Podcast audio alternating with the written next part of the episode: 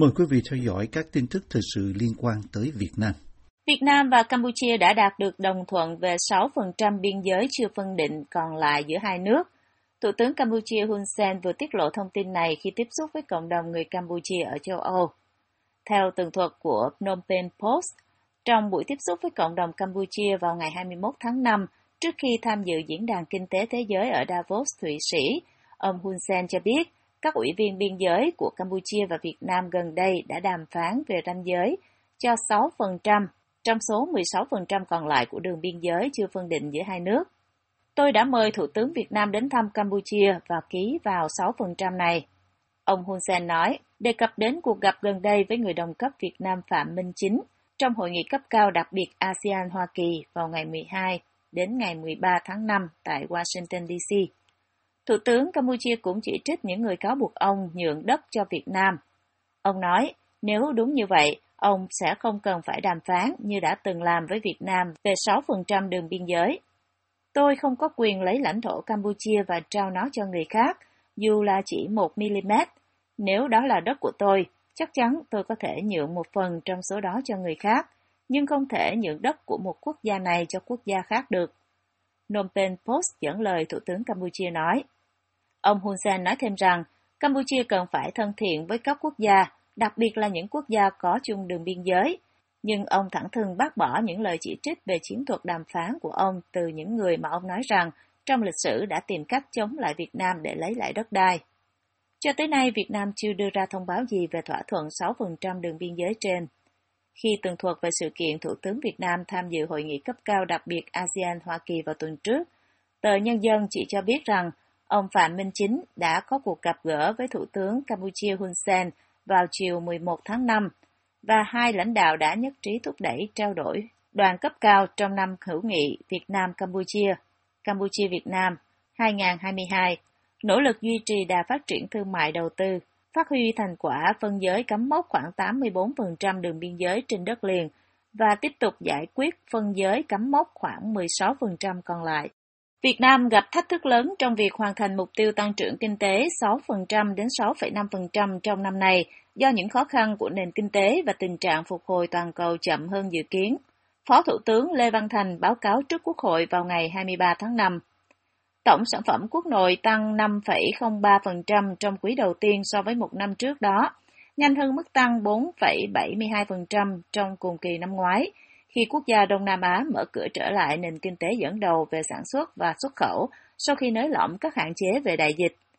Theo lời của Phó Thủ tướng Lê Văn Thành, đà tăng trưởng của Việt Nam đang gặp khó khăn vì tình trạng phục hồi toàn cầu chậm lại do tác động của đại dịch, xung đột Ukraine-Nga, áp lực lạm phát và giá dầu tăng. Ông Thành cho biết một số chuỗi cung ứng vẫn bị gián đoạn, trong khi các công ty vẫn phải đối mặt với chi phí đầu vào cao. Tờ Thời báo Ngân hàng dẫn lời Phó Thủ tướng Việt Nam nói, trước diễn biến tình hình trong nước và quốc tế, việc thực hiện các mục tiêu, nhiệm vụ kế hoạch năm 2022, nhất là mục tiêu tăng trưởng kinh tế từ 6 đến 6,5% là thách thức rất lớn. Việt Nam sẽ thực hiện các biện pháp linh hoạt để bảo đảm ổn định kinh tế vĩ mô và kiềm chế lạm phát, Phó Thủ tướng Việt Nam nói. Trong đó, các biện pháp được đề cập đến bao gồm tập trung kiểm soát dịch COVID-19, phối hợp chặt chẽ chính sách tiền tệ, tài khóa và các chính sách khác, đẩy mạnh tăng thu ngân sách nhà nước, triệt để tiết kiệm chi, đẩy mạnh cơ cấu lại hệ thống các tổ chức tín dụng gắn với xử lý nợ xấu, tăng cường quản lý giám sát thị trường chứng khoán, trái phiếu doanh nghiệp, bất động sản, thực hiện các nghị quyết về đất đai, trong đó có việc hoàn thiện sửa đổi luật đất đai 2013, điều hành bình ổn giá, thúc đẩy thương mại, xuất nhập khẩu, có giải pháp hiệu quả duy trì ổn định chuỗi cung ứng. Giá tiêu dùng của Việt Nam trong tháng 4 đã tăng 2,64% so với một năm trước, dẫn đến việc tăng chi phí vận chuyển, thực phẩm và xây dựng. Phó Thủ tướng Lê Văn Thành cho rằng, việc đạt được mức tăng trưởng kinh tế trong quý 1 năm 2022 5,03% là một nỗ lực lớn, nhờ dịch bệnh COVID-19 cơ bản được kiểm soát và nền kinh tế thế giới bắt đầu phục hồi. Hàng ngàn người vẫy cờ đổ ra đường phố ở thủ đô Hà Nội và các thành phố khác của Việt Nam sau khi nước chủ nhà SEA Games đánh bại đối thủ nặng ký Thái Lan với tỷ số 1-0 trong trận chung kết bóng đá nam hôm 22 tháng 5, hãng thông tấn AFP tường thuật. Bảo vệ ngôi vương bóng đá từ SEA Games 2019, đội chủ nhà Việt Nam đã ra sân trong một trận đấu khó khăn tại sân vận động Mỹ Đình, Hà Nội, với sức chứa 40.000 khán giả. Tiền đạo Nhâm Mạnh Dũng là người hùng của đội nhà với pha đánh đầu đưa bóng vào góc cao ở phút thứ 83, khiến đám đông vốn đã náo nhiệt trở nên điên cuồng. Thổi còi, vẫy cờ và pháo sáng. Những trận mưa như trút nước đã chút xuống Hà Nội suốt cả ngày, nhưng điều đó đã không làm giảm đi sự nhiệt tình của những khán giả mặc áo đỏ, những người đã bắt đầu đến xem cuộc tranh tài vài giờ trước khi trận đấu bắt đầu để có thể giành được một chiếc ghế chính. Khi trận khai mạc đến gần, đường phố của thủ đô vốn thường xuyên tắc nghẽn giao thông, trở nên khá vắng vẻ khi nhiều người dân địa phương dán mắt vào màn hình TV trong nhà và tại các nhà hàng. Hãng thông tấn Pháp cho biết, cổ động viên bóng đá Việt Nam đã nổ tung khi đội nhà giành được một chiến thắng xích sao vào những giờ phút cuối của trận đấu, giúp họ giải tỏa những căng thẳng lo lắng suốt hàng giờ theo dõi trận đấu. AFP dẫn lời anh Nguyễn Đức Huy, 27 tuổi, ngụ tại Hà Nội nói, người Việt Nam rất đam mê bóng đá và SEA Games lần này được tổ chức ở đất nước chúng tôi. Vì vậy, chiến thắng này rất có ý nghĩa và mang lại niềm tự hào và hạnh phúc dân tộc cho người dân Việt Nam. Cùng với bóng đá nam, đội tuyển nữ Việt Nam cũng đã giành được huy chương vàng vào ngày trước đó, mang lại cho nước chủ nhà cặp huy chương vàng danh giá. SEA Games 31 diễn ra tại thủ đô Hà Nội khép lại vào cuối ngày 23 tháng 5, sau gần 2 tuần với rất nhiều kỷ lục và cả những khoảnh khắc đáng nhớ, bao gồm cả những màn cầu hôn lãng mạn. Nước chủ nhà Việt Nam dẫn đầu bảng tổng sắp huy chương SEA Games 31 với 208 huy chương vàng. Kế đó là Thái Lan, Indonesia, Philippines và Singapore. Tiếp theo mời quý vị theo dõi phóng sự ngư dân vùng biển cửa cạn ở Phú Quốc. Xăng dầu đang ở mức giá cao khiến các ngành nghề cần đến nhiên liệu này phải khống đốn trong tính toán lợi nhuận trong công cuộc mưu sinh.